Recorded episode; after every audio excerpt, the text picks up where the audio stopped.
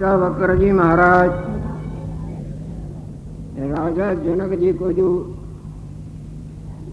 ज्ञानामृत का मंगलमय प्रसाद सेवन करा चुके हैं, वही मंगलमय प्रसाद भगवान लक्ष्मी नारायण देव की अपार कृपा से अपन लोगों को प्राप्त होता रहा और आगे भी देने की श्री हरि कृपा कर रहे हैं।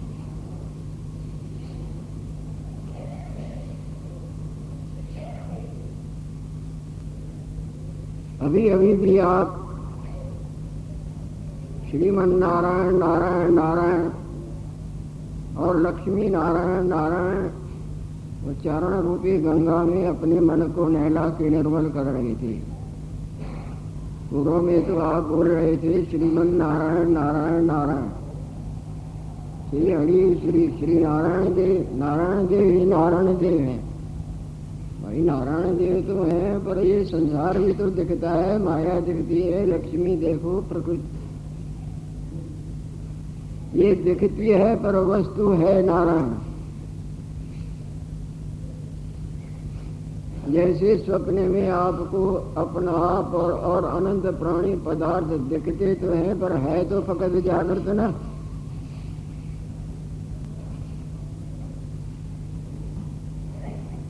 झूठे रूप से देखें तो अनंत दिखते हैं और सच्चे जागृत रूप से देखें तो फकत जागृत है। कल्पना से देखें तो कुंडल कंगन बटन मुद्री के ही रूप नाम है। और कल्पना का दो छोड़ के देखें तो फकत सोना है ना।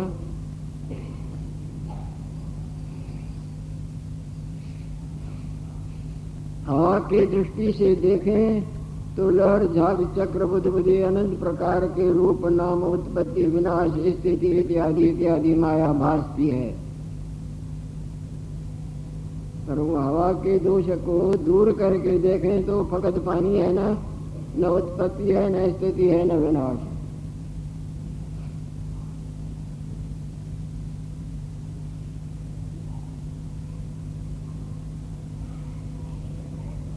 अविवेक के दृष्टि को अपना के देखें तो ये अनंत प्रकार का ब्रह्मांड तरह तरह के जीव जंतु हम तुम तुम, हम जड़ चैतन्य बड़े बुरे इत्यादि लक्ष्मी ही लक्ष्मी कहो, प्रकृति ही प्रकृति, माया ही माया। अगर उस कल्पित दृष्टि, अविवेक की दृष्टि का त्याग करके देखें तो एक अद्वितीय ब्रह्म सदा अपने आप में स्थित है। उसमें कुछ बना ही नहीं। वेद भगवान का यही सिद्धांत है। वेदों का सिद्धांत है आजादवाद, यानी कुछ भी नहीं हुआ है। जो है वो सदा जैसे का तैसा है।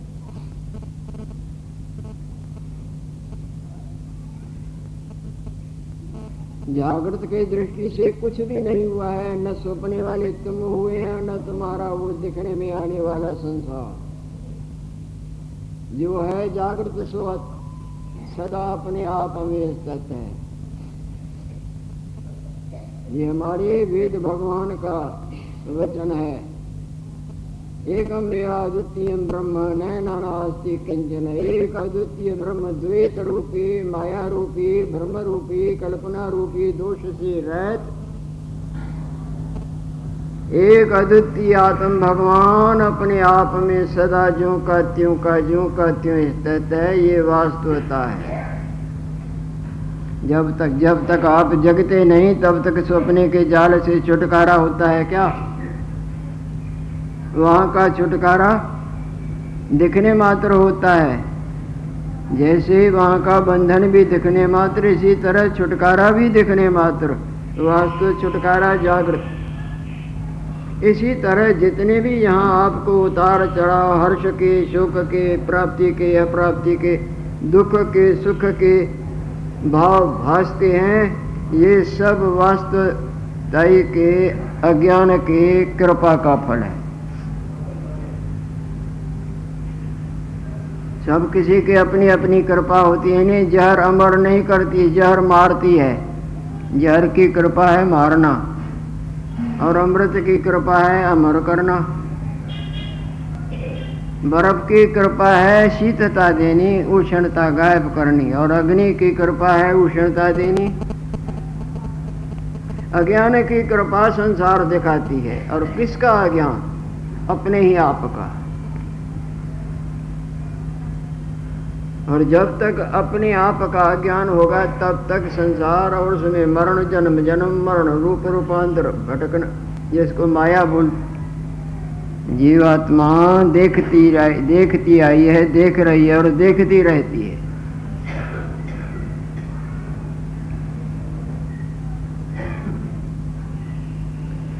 गुरु अष्टावक्र जी महाराज समझाने की कृपा कर रहे हैं, भव भावना का है बना। ये सारा संसार केवल तुम्हारी मिथ्या भावना मात्र है। वस्तु न तुम हो, न ये जो तुम मानते हो। बिल्कुल वास्तवता है।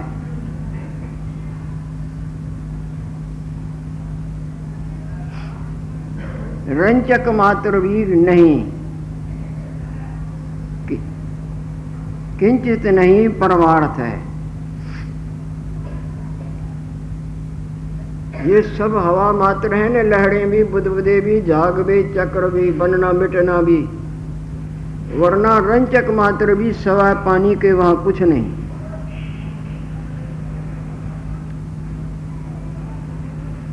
मट्टी के कई प्रकार के पात्र दिखते हैं। मटका, छोनी, प्याला कुल्लर इत्यादि इत्यादि। रंचक मात्र भी नहीं है सवाय मट्टी के। तुम्हारी भावना तुमको ये रूप नाम दिखाती है, उनकी उत्पत्ति दिखाती है स्थिति दिखाती है नाच होना दिखाती पर है फकत मट्टी की मट्टी। इसी तरह ये जो भी आज तक आपने कई जन्म धारण किए होंगे, जिनका हिसाब नहीं, और ये जन्म भी केवल आपके भावना का भाव है, बाकी वस्तु शरफ एक आत्म भगवान ही, आत्म भगवान। जो सदा अपने आप में स्थित है, और अद्वितीय रूप है, और आनंद रूप है, उसको आनंद पाने की लोर नहीं। सारे संसार को आनंद पाने की लोड़ है, आपको भी। इसी तरह हमारे तुम्हारे बड़ों को भी थी। उनके बड़ों को, उनके बड़ों को, उनके बड़ों को। आनंद की वासना से बहुत देखना, सुनना, बोलना, लेना, देना, सोचना, करना, ये और वो वो और ये।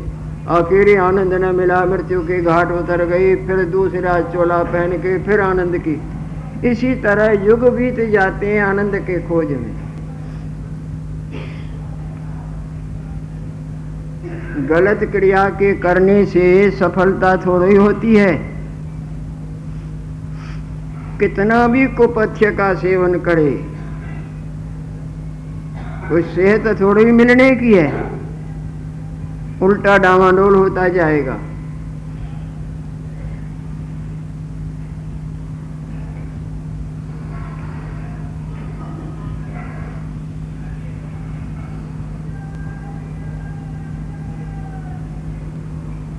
गलत क्रिया से सफलता नहीं, सही क्रिया से सफलता मिलती है।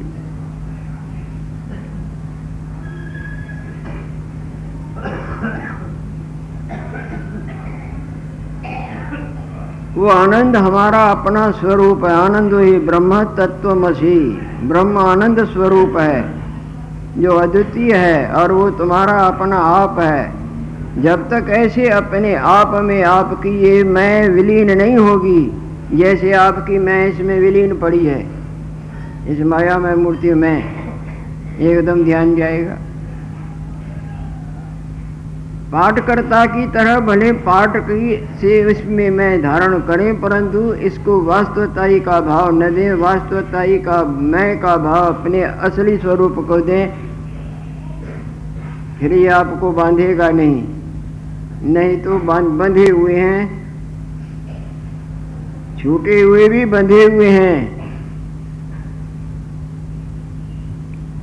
जैसे हनुमान जी महाराज छूटे हुए थे ना, ब्रह्मास्त्र से पर बंधे की तरह जाते थे ना।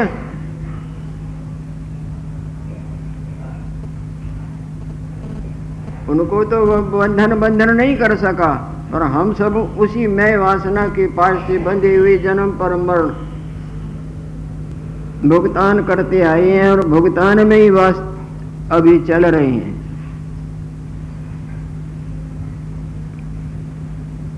गुरु अष्टावक्र जी महाराज समझाते हैं, हे राजा, जनक भव भावना का है बना, किंचित रंचक मात्र भी नहीं।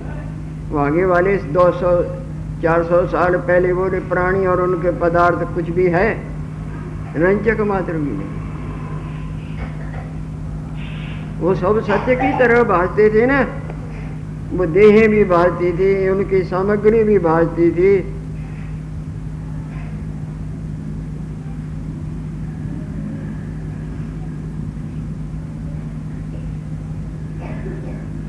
जब तक इस वास्तवताई का बोध नहीं होता, तब तक चैन इनसे नहीं मिलने की है।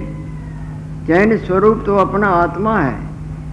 हम माया के सामग्री से आनंद के चैन की इच्छा करते हैं। सुंदर वस्त्रों से, पत्नी, पति, मकान, खान, पान, देखने का, सुनने का, इनका, उनका, घूमने का, इनसे आनंद की इच्छा करते। कई जन्म बीत गए और ये जन्म भी बीता, परंतु अभी तक वो तृप्ति नहीं हुई, जिसके बाद फिर इनकी वासना रूपी अग्नि न संतप्त करे।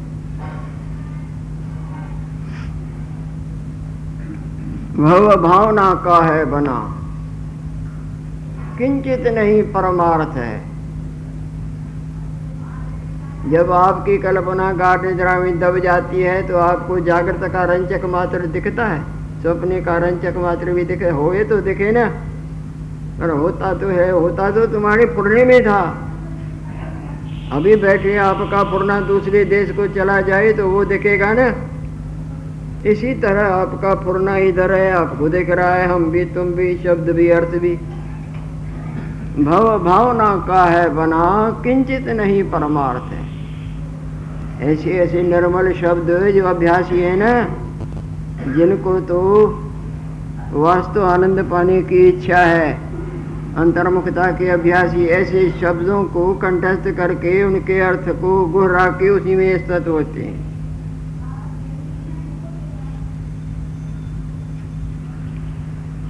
अध्यस्त है यह विश्व। ये सब कल्पा हुआ है। कल्पित वस्तु वह वास्तव में कुछ नहीं होती, जैसे स्वप्न वाला। आपका अपना आप और परिवार और धन दौलत में तुम कल्पा होता है, पर वो कल्पित वस्तु जागृत में कुछ औकात ही नहीं रखती, कुछ होती ही नहीं। जो वस्तु है, वो तो जागृत है। जैसे आप सोने के जेवड़ों में कई कल्पना करते हैं, ये कुंडल है, ये बटन है, ये मुद्री है, ये हार है, और कल्पना छोड़ें, कुछ भी नहीं, कल्पना से सोना ही तुमको अनंत रूप नामों में दिखता है। इसी तरह कल्पना से, मन के उत्थान से, ये हमको अपना आप और संसार, पुण्य, पाप, नरक, स्वर्ग इत्यादि बना हुआ दिखता है, दुख दिखता है, सुख की इच्छा दिखती है, क्रियाएँ, प्रवृत्ति दिख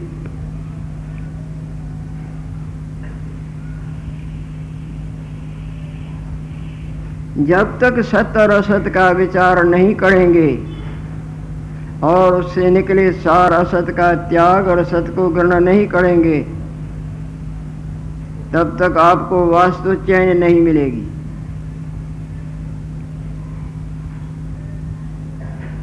जिस तरह आज तक सारा जीवन चकमों से काटा है, रसना के चकमे से, नेत्रों के चकमे से, कान के चकमों से मान के चकमों से सप्रश के चकमों से, इसी तरह चकमों से, आनंद के चकमे और फिर शांति चकमे और फिर और फिर आगे जन्म, परमरण, भुगतान।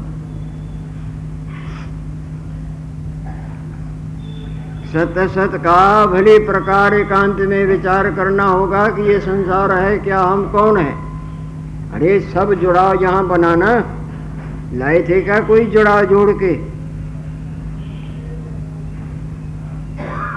और सब जुड़ा जा वो आगे छोड़ें या हम छोड़ें। जैसे आए तैसे ही। वो चिल्लाते जाएँगे, राम राम सत्य है। वो चिल्लाने से क्या बनता है? जीवन भर में तो न जाना कि राम सत्य है। जीवन भर में तो मायामय मूर्ति को सत्य जानते रहे। और मायामय मूर्ति जिन जिन कल्पनाओं से अपने को बांधती थी, वो सत नज़र आती थी।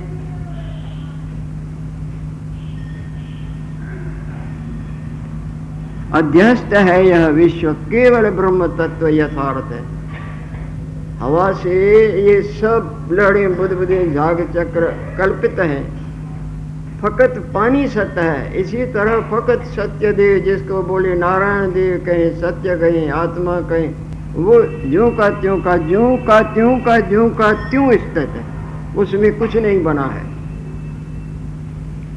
बना दिखता जो है बना तो सिनेमा के पर्दे पर भी दिखता है। बना तो तुमको सपने में भी अपना आप दिखता है। इसी तरह ये भी तुमको अपना जन्म बना दिखता है, मेरा तेरा दिखता है, कुछ भी नहीं। वास्तवता ऐसी है।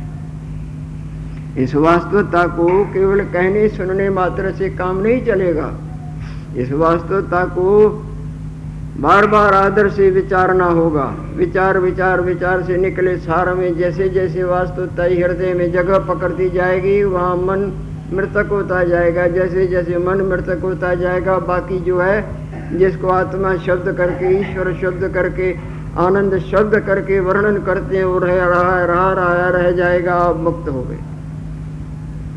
फिर आपको कोई लोर नहीं पड़ेगी कि फलानी चीज़ होए, उधर जाएँ इसका दर्शन करें, या ये सेवन करें आनंद के लिए। गाढ़ निद्रा में जब आपका मन कल्प कल्पना दब जाती है, आपको लोर पड़ती है क्या? और तो छोड़ो तो आपको भगवान के दर्शन की लोर पड़ती हो तो हाथ उठाओ, इससे ज़्यादा और क्या?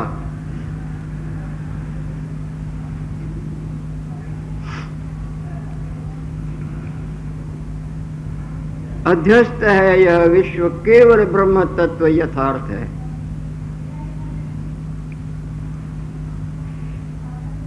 उड़ने का मिटना संसार की समाप्ति, माया जाल से मुक्ति।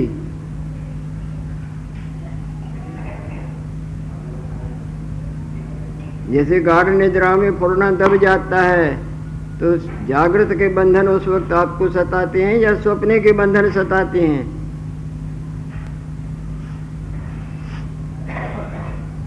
न जागृत के सताते हैं, न स्वप्ने के सताते हैं। इसी तरह संकल्प जब मिट जाए है, संकल्प तो चले, चलेगा, पर इसमें से सत्यता की जान निकल जाए।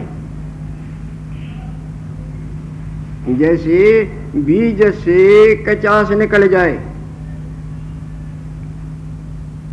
भले वो बीज तो दिखता है और आगे वो रूप धर के अनंत बार जन जन्मेगा मरेगा क्या?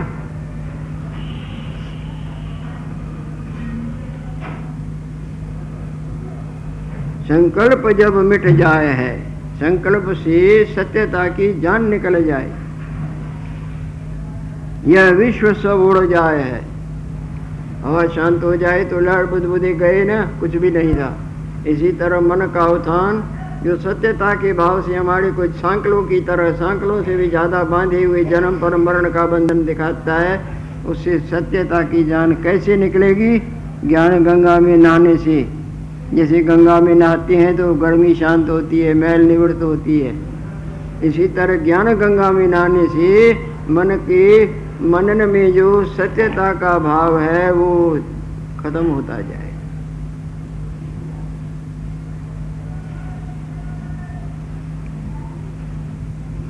सुख रूप ही रह जाए। बाकी जो आनंद स्वरूप है, जिसका रूप ही आनंद है, जैसे कपड़े का रूप साफ़ है, बाकी रंग जितने भी चढ़ाओ तो उतर भी जाते हैं, चढ़ भी सकते हैं, उतार भी सकते हैं। इसी तरह आत्मा का, अपने आप का जो रूप है, वो आनंद है। कल्पना से जैसा भी उसको रूप चढ़ाओ, महात्मा जी का, माई का, भाई का, जड़ का, चैतन्य का, भले का बुरे का। जब कल्पना से जान निकल कल्पना हटा दें तो केवल आनंद है। वो आनंद भी समझाने के लिए बोलते हैं, वरना वहाँ वाणी थोड़ी ही जा सकती है। या तो वाचो निवर्तनते, अपराप्य मनसा जहाँ से मन तो वाणी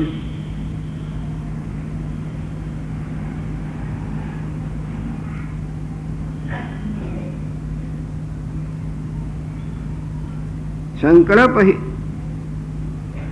सुख रूप ही रह जाए है, भय, शोक सब भग जाए। सब प्रकार के दुखों की निवृत्ति। आत्मज्ञान का वास्तव फल ये सब सब दुखों की निवृत्ति और परमानंद की प्राप्ति। परम आनंद ये मायिक आनंद नहीं, जो सार रूप आनंद है। जिस सार रूप आनंद करके झलकों से ये संसार के भोगों के आनंद आनंद रूप भाषमान होते हैं जबकि इनमें अपनी सत्यता की जान नहीं है।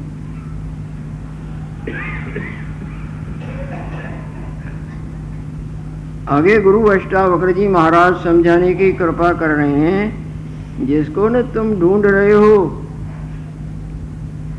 किसको ढूंढ रहे हो? जीवन भर ढूँढने में ही नेत्र भी, कान भी, रसना भी, हाथ भी, पाँव भी इत्यादि खूब छलांगे मारते आए हैं और मारने में ही अपनी अकलमंदी जताते हैं।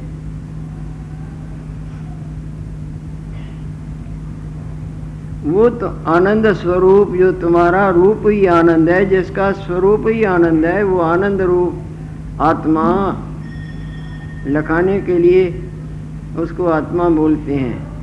मरना। अवाच्य पद है, जहाँ वाणी नहीं जा सकती। गूँगा जिस तरह लखाने के लिए अंग मरोड़ता है, रस को लखाने के लिए गूँगा अंग मरोड़ता है। पर वहाँ वो लखा थोड़ी सकता है, वाणी थोड़ो ही है। इसी तरह ये सतशास्त्र और संत जन रूपी गूँगे भगवान के लखाने के लिए उसको आत्मा ब्रह्म अद्वितीय ये इस तरह की परिभाषाएँ उसे पढ़ी समझाने की चेष्टा करते हैं। ये गूँगे हैं। जैसा गूँगा रस को लखाए, इसी तरह ये शास्त्र और संत जन कल्पनाएँ पे अंग मरोड़ मरोड़ के भगवान के वास्तव स्वरूप पर प्रकाश डालते हैं। वरना वरना संत भगवान क्या बोलते हैं? रूप न, जिसका कोई रूप नहीं और सब रूप उसी के।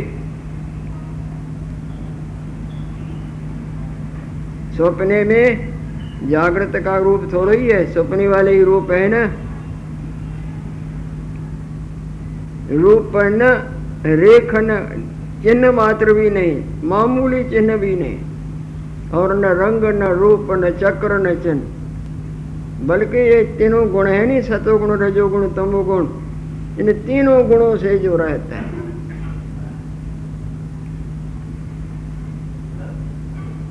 जैसे आपका जागृत रूप सपने के संसार और सपने के आप से बिल्कुल न्यारा है ना है ही नहीं ना?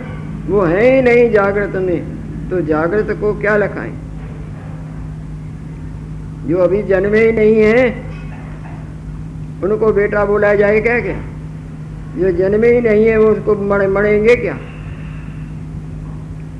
जन्मे के ऊपर मरण है ना?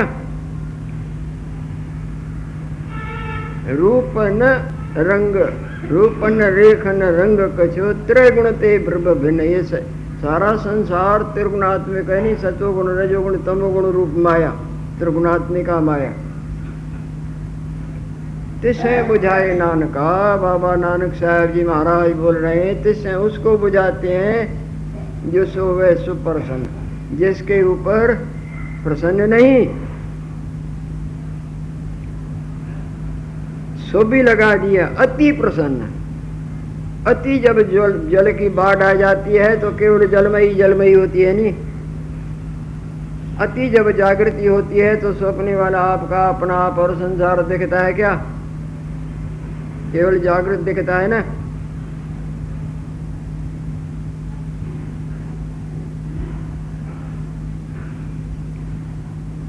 अवल तो ईश्वर की प्रसन्नता का रूप ही नहीं समझने में आता है प्राणियों को। माया के प्रसन्नताई को ईश्वर की प्रसन्नता मानते हैं। धन बहुत हो जाए, नाम हो जाए, कोई मत मतांतर के फूल पड़ने लग जाए बहुत भगत हो जाए, या राज मिल जाए, रिश्तेदार बहुत हो जाए, खाने पीने की सामग्री, धन दौलत हो जाए, भगवान की कृपा मानते हैं, जो कि माया की कृपा है। माया की कृपा को भगवान की कृपा समझते हैं। जैसे बुद्धि की अंधता से, नशे के वेग से बुद्धि अंधी हो जाए, गलत को सही समझने लग जाए। भगवान के कृपा का तो रूप ही निराला है। यश्याम अनुग्रामी हर्षित धनम शनि। जिसके ऊपर सच बच में कृपा करता हूँ, उसके सब माया के धनों को छीन लेता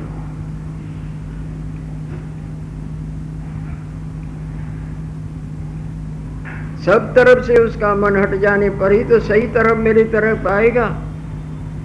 नहीं तो इधर जाएगा, उधर जाएगा उधर जाएगा, उधर ही वो बिखड़ बिखड़ के नाच की घाट होता जाएगा माया की कृपा संसार में भटकाती है। चक में सुख के दिखा दिखा दिखा दिखा के चौरासी में घुमाती है। और ईश्वर की कृपा इन चकमों से रक्षा करके सत्य देव के प्राण करके, सत्य में ऐसे विलीन कर लेती है, जिस तरह कहीं की गंदी गंदे कुएँ की, गंदी नाली की बूंद भी गंगा में आस हो गई, अब गंगा है ना? जानत तुम्हें तुम्हें है।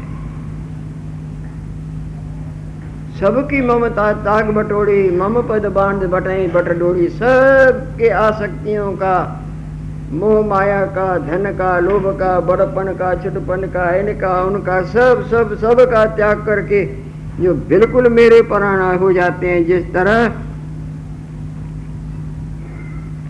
सब तंतुओं का जुड़ाव जोड़ के मेरे चरणों से बाँध लेते हैं, तब भगवान बंध जाता है। सबकी आसक्ति का त्याग कर। यहाँ तो थोड़े थोड़े में रूप की आसक्ति, शब्दों की आसक्ति, रसों की आसक्ति, मान की आसक्ति, धन की, पहनने की, का ये पकड़ पकड़ के नचा नचा के जिस तरह कलंदर बंदर को नचाता है नचा नचा नचा नचा के फिर चौरासी में नचाती है। वरना देखा जाए तो आत्म भगवान यहाँ गुरु अष्टावक्र जी महाराज समझाते हैं कि कहीं दूर नहीं, तुम्हारा ही अपना आप है, ऐसे अपने आप के जानने के का प्रसार करो, तब तो तुम्हारा ये मानव चोला सफल होगा, वरना जैसे और गए इसी तरह ये लक्ष्मी।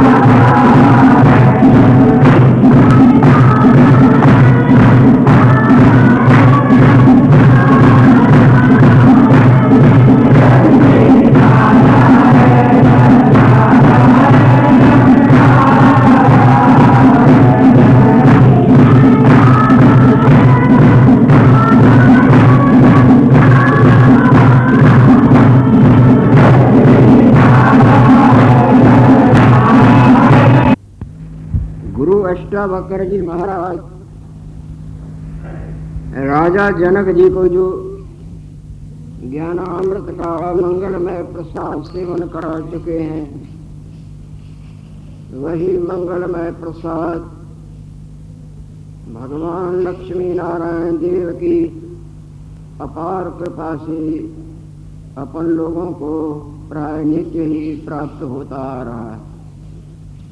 और आगे भी देने की भगवान कृपा कर रहे हैं।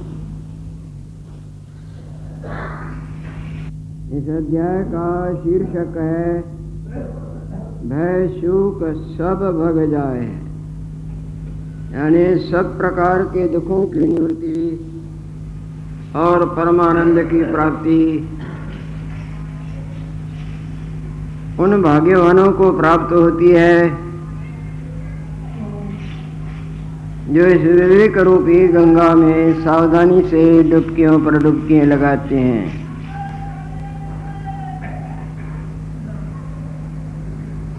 जो सब प्रकार के माया मोह का त्याग करके वो मोहन श्री हरि के चरणों से जोड़ देते हैं। श्री हरि की कृपा से जिसको आत्म भगवान कहें, नारायण देव कहें, सत्य देव कहें, उनकी कृपा से उनके सब प्रकार के दुखों की निवृत्ति हो जाती है। जहाँ अंधकार न रहा तो बाकी वहाँ प्रकाश ही रहेगा ना। जहाँ सब प्रकार के दुखों की निवृत्ति हुई। लौकिक चाहे परलौकिक, आध्यात्मिक चाहे अधिभौतिक चाहे अधिदैव तो वहाँ बाकी आनंद की बाढ़ आ जाएगी ना।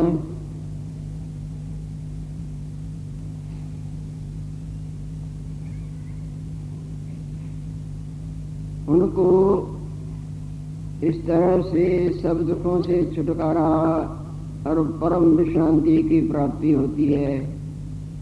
जो इस विवेक रूपी गंगा में, पुरुषार्थ करके सावधानी से डुबकियों पर डुबकियाँ लगाते हैं राजा जनक, ये सारा संसार तुम्हारे केवल मन का उठान मात्र है, वस्तु कुछ नहीं।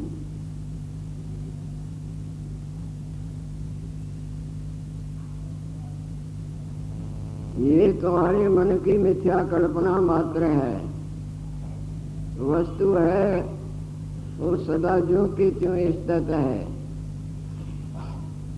जैसे जितना भी सपने वाला तुम्हारा अपना आप और वो संसार है, वो केवल तुम्हारे मिथ्या मन का उत्थान मात्र है ना? और वो मिथ्या मिथ्या में ही रहती है। अंधकार अंधकार में ही रहता है। अंधकार प्रकाश में होता ही नहीं।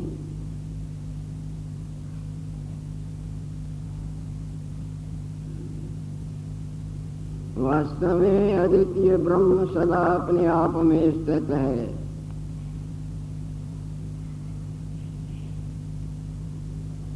जो पूर्णा शांत हो जाता है तो अपूर्ति सदा अपने आप में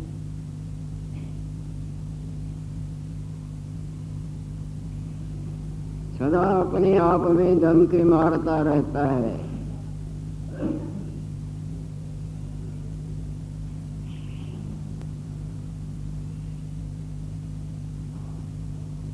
संकल्प का शांत होना और संसार का गुम होना। जैसे सपने वाले संकल्प का दब जाना तो सपने वाले सारे संसार का ही अभाव हो जाता है ना, गुम जाता है ना। समुद्र में हवा शांत हो जाए तो सब लहरें झाग चक्र बुदबुदे। जिनको हम सामने सत्य की तरह नापते तोलते रहते थे वो कुछ नहीं रहते, हैं ना। बाकी जो है, वो तो रहा रहा आ गई है। जिसको जल कहीं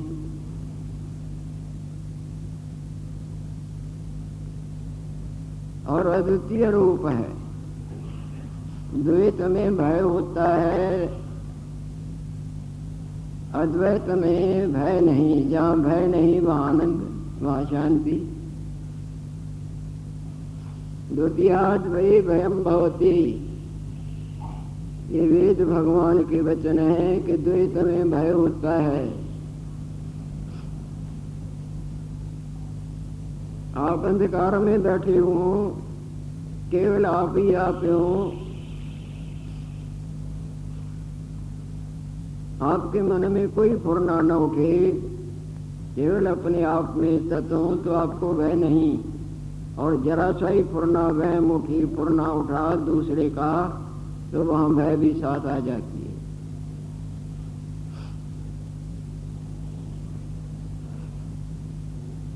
अपनी परछाई कोई दूसरा समझने लगा तो भी भय होने लगता है।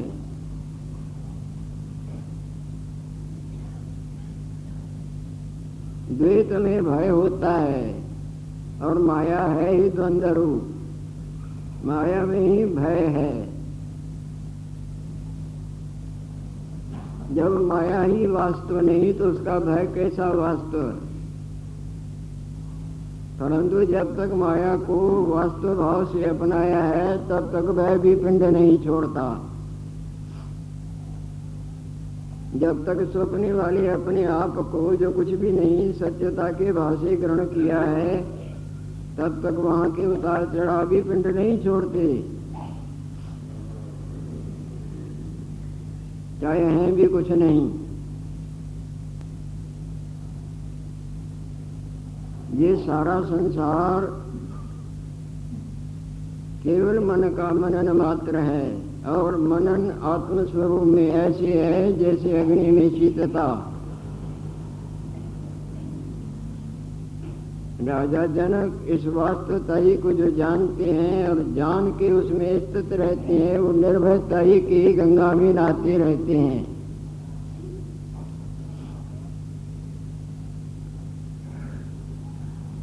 और आत्म भगवान जो है ना, वो तो अपना ही आप है। अपना आप कब प्राप्त नहीं?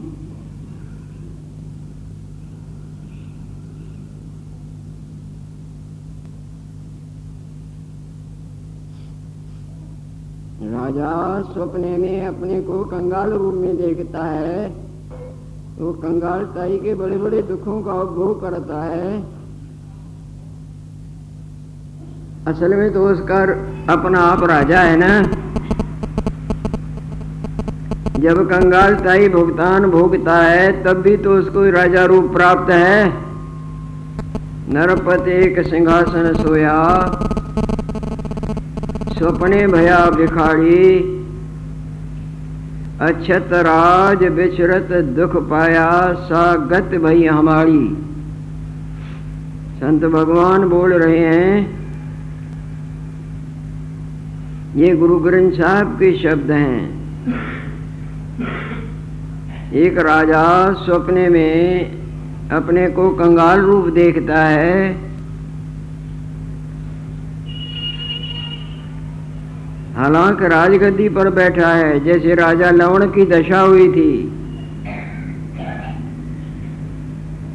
संसार में कभी लवण नाम का राजा मथुरा में जिसकी गद्दी थी, मथुरा उनकी राजधानी थी।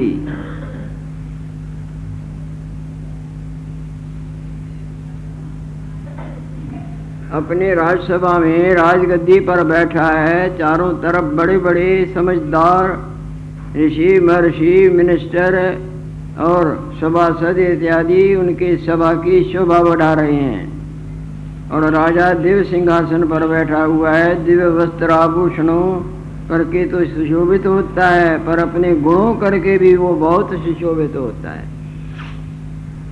बड़ा बलवान, बड़ा धर्मपरायण कई प्रकार के गुणों रूपी भूषणों से वो सुसज्जित था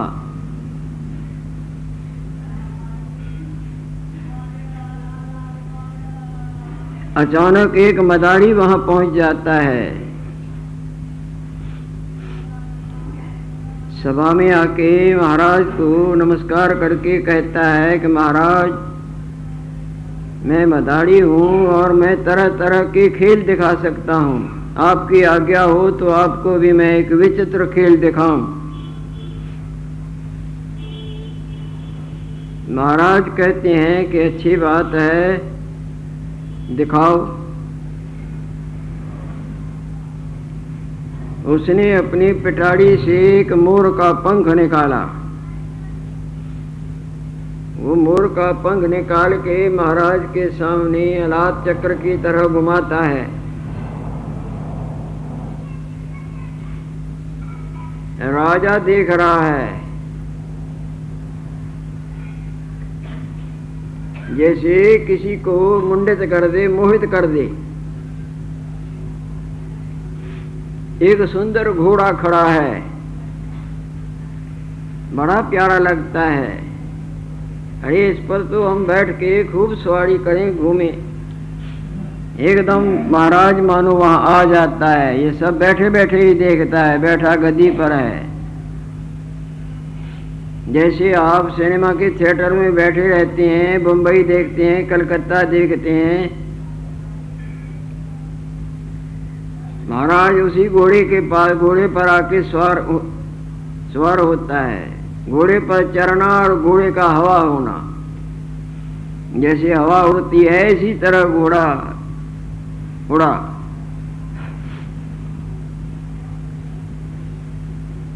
खूब हवा की तरह उड़ता उड़ता घोड़ा जा रहा है।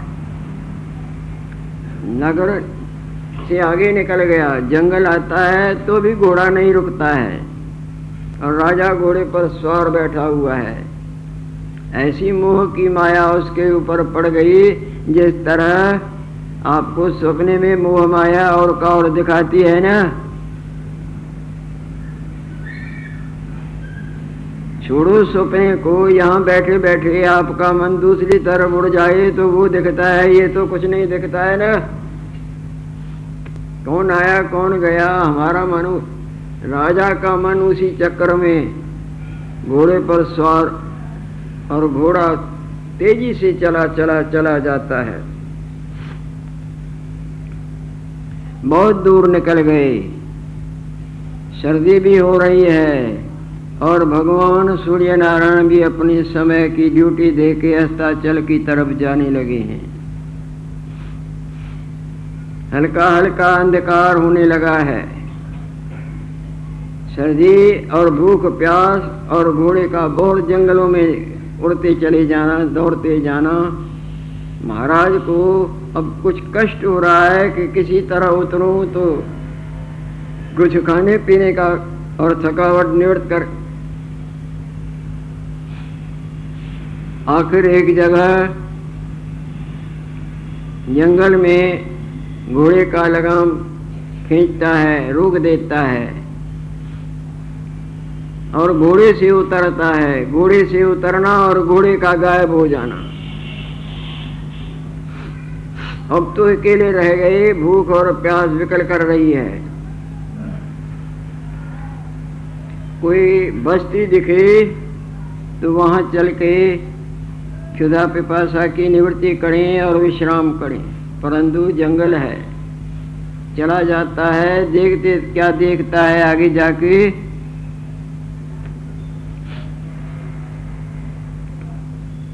कि कोई स्त्री वहाँ से जा रही है और फटे चिथड़े और मलिन देह है। बाल बिखरे हुए हैं, भयंकर रूप है। और सिर पर उसके एक मटकी रखी हुई है। ज़रूर उसमें कोई खाने पीने की वस्तु है और वो जा रही है। आगे आ जाता है, बाली, ए बाली, वो मुड़ के देखती है। तो कोई राजा नज़र आता है। सुंदर वस्त्र आभूषण और सुंदर मुखमंडल तेजस्वी रूप। क्यों? क्या काम है? बोले, हमको बहुत भूख लगी है। बहुत प्यास लगी है, कुछ खाने को दो।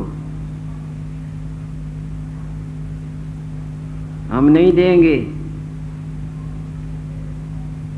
हम भी लोग हैं। अपने स्वार्थ के बिना किसी की नहीं सुनते।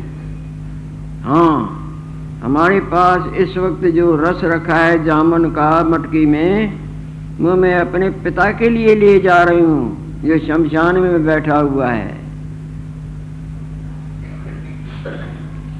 अगर तुम हमारे से ब्याह करो तो तो मैं आधा दूँगी।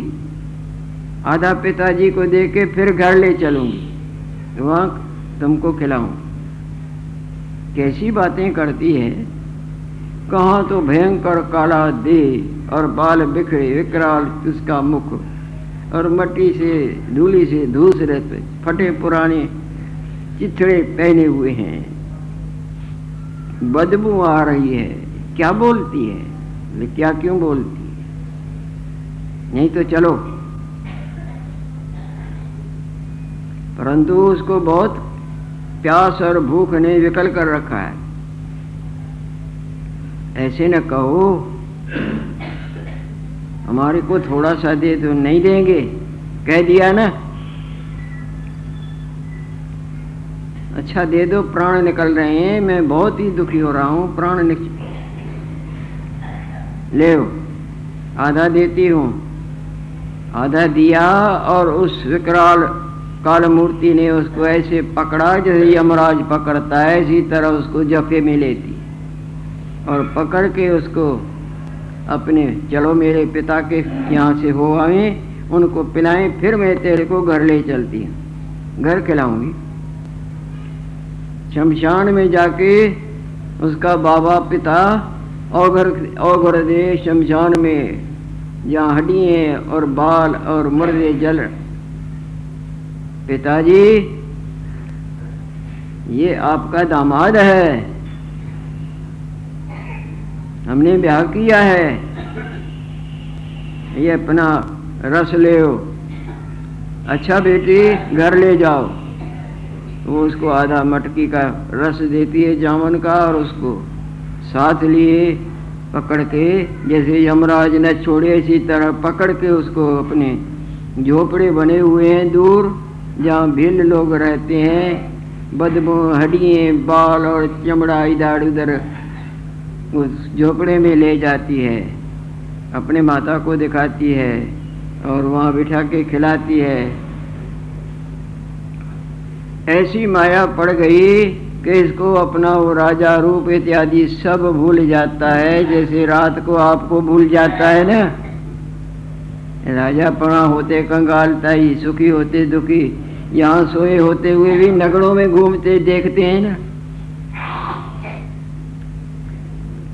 अब तो वो वहाँ ही रहने लग जाता है। उसके साथ में उसको धीरे धीरे करके लड़के लड़कियाँ होने लगते हैं, परिवार वाला। अब बड़े बड़े भीलों में वो बैठता है। मानो वहाँ सच बच में भील परिवार वाला। थोड़े दिनों के बाद वहाँ आके अकाल पड़ता है। इधर उधर जानवर भी सब खत्म हो जाते हैं, वृक्षों के छाले पत्ते भी खत्म हो जाते हैं, खाने के लिए सब दुखी हो रहे हैं। जब आहार न मिले तो वहाँ रह के क्या करेंगे? जानवर भी खत्म है, पत्ते भी नहीं मिलते। सब अपना परिवार लेके आहार के प्राप्ति के लिए इधर उधर अलग हो जाते निकल जाते हैं। कोई किधर निकल गया, कोई किधर कोई किधर। ये भी अपने पत्नी और बच्चों को लिए जा रहा है।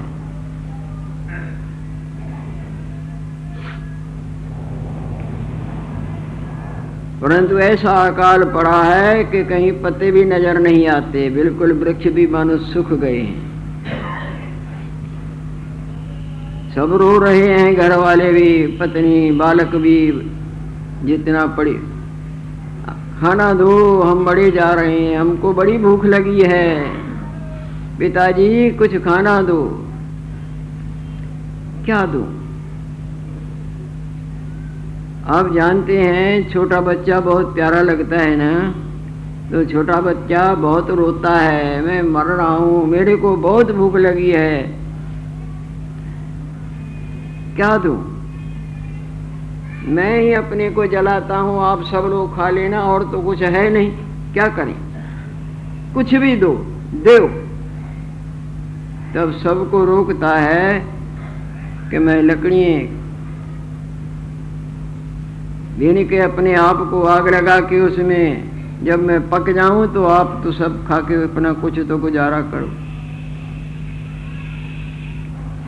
जैसे ही बीन के वो आग जला के अपने को उसमें प्रवेश करना चाहता है तो जैसे ही अग्नि में कोई प्रवेश करे तो अग्नि के जलन से कंपन पैदा हो जाती है नहीं कंपन जो पैदा हुई तो वो जो मोर का पंख घुमाया था, वो नशा उतर गया। देखे तो राजगद्दी पर बैठा है। ओहो, क्या देखा? बड़े आश्चर्य और विस्मय में वो पहुँच जाता है। अभी मैं क्या देख रहा था? और ये भी सत्य है, मैं राजगद्दी राजा हूँ, और अभी मैं ये देख रहा था,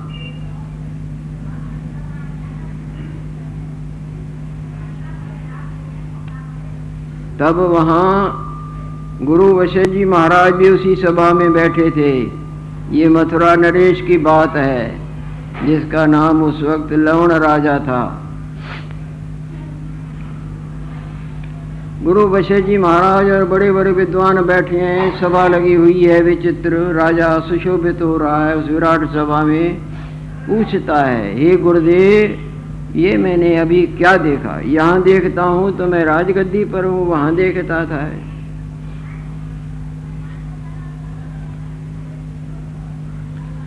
तब गुरु वशिष्ठ जी महाराज बोलते हैं कि, हे राजन जैसा कोई कर्म करता है, आज नहीं तो कल उसका, उसको बदला भुगतान करना पड़ता है। एज यू सोड सो डी जैसा बोना, वैसा ही काटना। बबूल बोने से आम नहीं मिलेगा और आम बोलने से बबूल नहीं मिलेगा। कर्म प्रधान विश्व कर राखा। जो जस करे, सो तस फल चाखा। ईश्वर ने कर्मों को प्रधानता दे रखी है, जैसा कोई करता है, वैसा उसको भोगना पड़ता है। चाहे युग क्यों न बीत जाए। शारीरिक कर्म भी और मानसिक कर्म भी। आपने कभी मानसिक अश्वमेध यज्ञ किया था?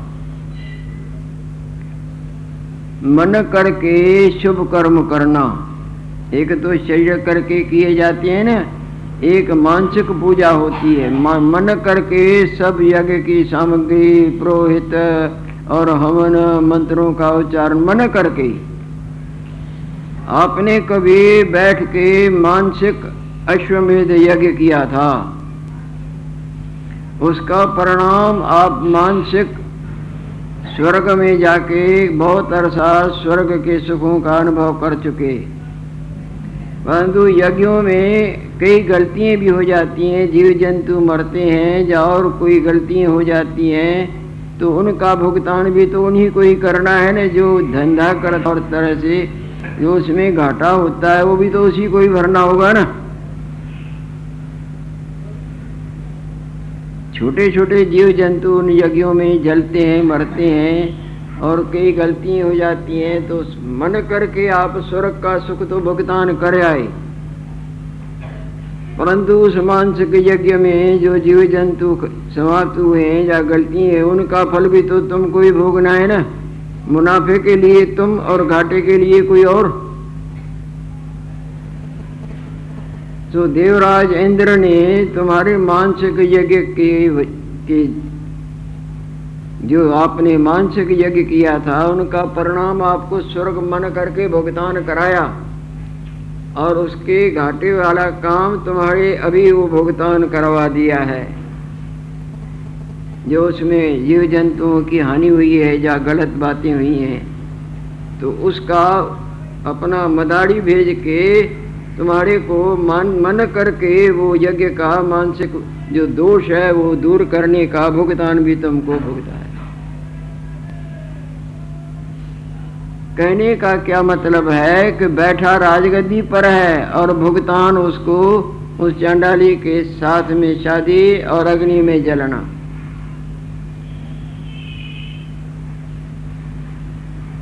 इसी तरह ये ब्रह्म स्वरूप होते भी मन के उत्थान से, मन का उत्थान कहो, अज्ञान कहो, उसकी वजह से एक का दूसरा भासता है। जैसे ही उस दोष की निवृत्ति हुई तो फिर अपने राजा रूप में स्थित है।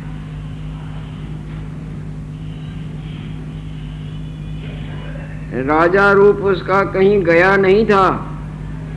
जब उसको वो चांडाल रूप दिखता था, तब भी राजा था। पर दिखता अपने को चांडाल था। दिखता अपने को भूखा और अग्नि में परिवार और मोह में जलना इत्यादि था। था उस वक्त भी राजा और राजगद्दी पर था। इसी तरह संत भगवान बोल रहे हैं, नरपत एक सिंहासन सोया, स्वप्ने भया भिखाड़ी अच्छत राज राज है, उस वक्त भी राज है। स्वागत भाई वो गत हमारी हो रही है। हम ब्रह्म रूप होते आत्म रूप होते भी अनात्म रूप को मानते हैं। पर जब अनात्म रूप को मानते हैं, तब भी हमारा असली अपना आप कहीं गया नहीं है। जैसे सपने में अपने को दूसरा रूप देखते हैं, तब भी तो असली रूप तो आपका वो है ना, और वो है भी नहीं। न होते भी भागता है, और ये होते हुए भी नहीं भागता है। माधो, क्या कहिए भ्रम ऐसा? माँ नाम लक्ष्मी का है, ध उनके पति का। हे लक्ष्मी नारायण, हे देव मायाधीश, ये कैसा भ्रम है? माधो, क्या कहिए भ्रम ऐसा? जैसा मानिए हो, जैसा हम मानते हैं, ऐसा है भी नहीं। सपने में राजा अपने को कंगाल मानता है, पर कंगाल मानने पर भी है राजा, वो है भी नहीं और वो भाजता भी है। ऐसे ही ये बुद्धबुदा रूप नाम वाला अपने को बुद्धबुदा मानता है जबकि बुद्धबुदा है भी नहीं, है फकत पानी। मानने को ही माया कहा गया है।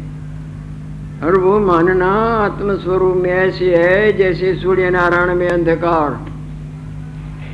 हमारी नज़र की कमज़ोरी अंधकार दिखाती है, पर सूर्य नारायण में तो अंधकार नहीं। निद्रा का दोष वो मानना, और का और मानना, इसी तरह असली रूप के अज्ञान का दोष हमको ये मानना, हम फलाने हैं, फलानी है, हम ये करता है, भोगता है इत्यादि ये मानना, जिसको माया कहीं दिखाती है, देख रहे हैं जबकि ये मानना अपने स्वरूप में बिल्कुल नहीं। इस मिथ्या मानने के दोष से छुटकारा पाना ही परम पुरुषार्थ है। ये मिथ्या होते भी वज्र सार की तरह सबके मन को बांधे हुए नाचना चाहती है, जिसका नाम है माया। है भी नहीं और है भी, जैसे सिनेमा के पर्दे पर कोई है भी नहीं और भाजता भी है। इस मिथ्या मनन रूपी दोष से छुटकारा पाना ही मानव चोले का परम पुरुषार्थ है, लक्ष्मी।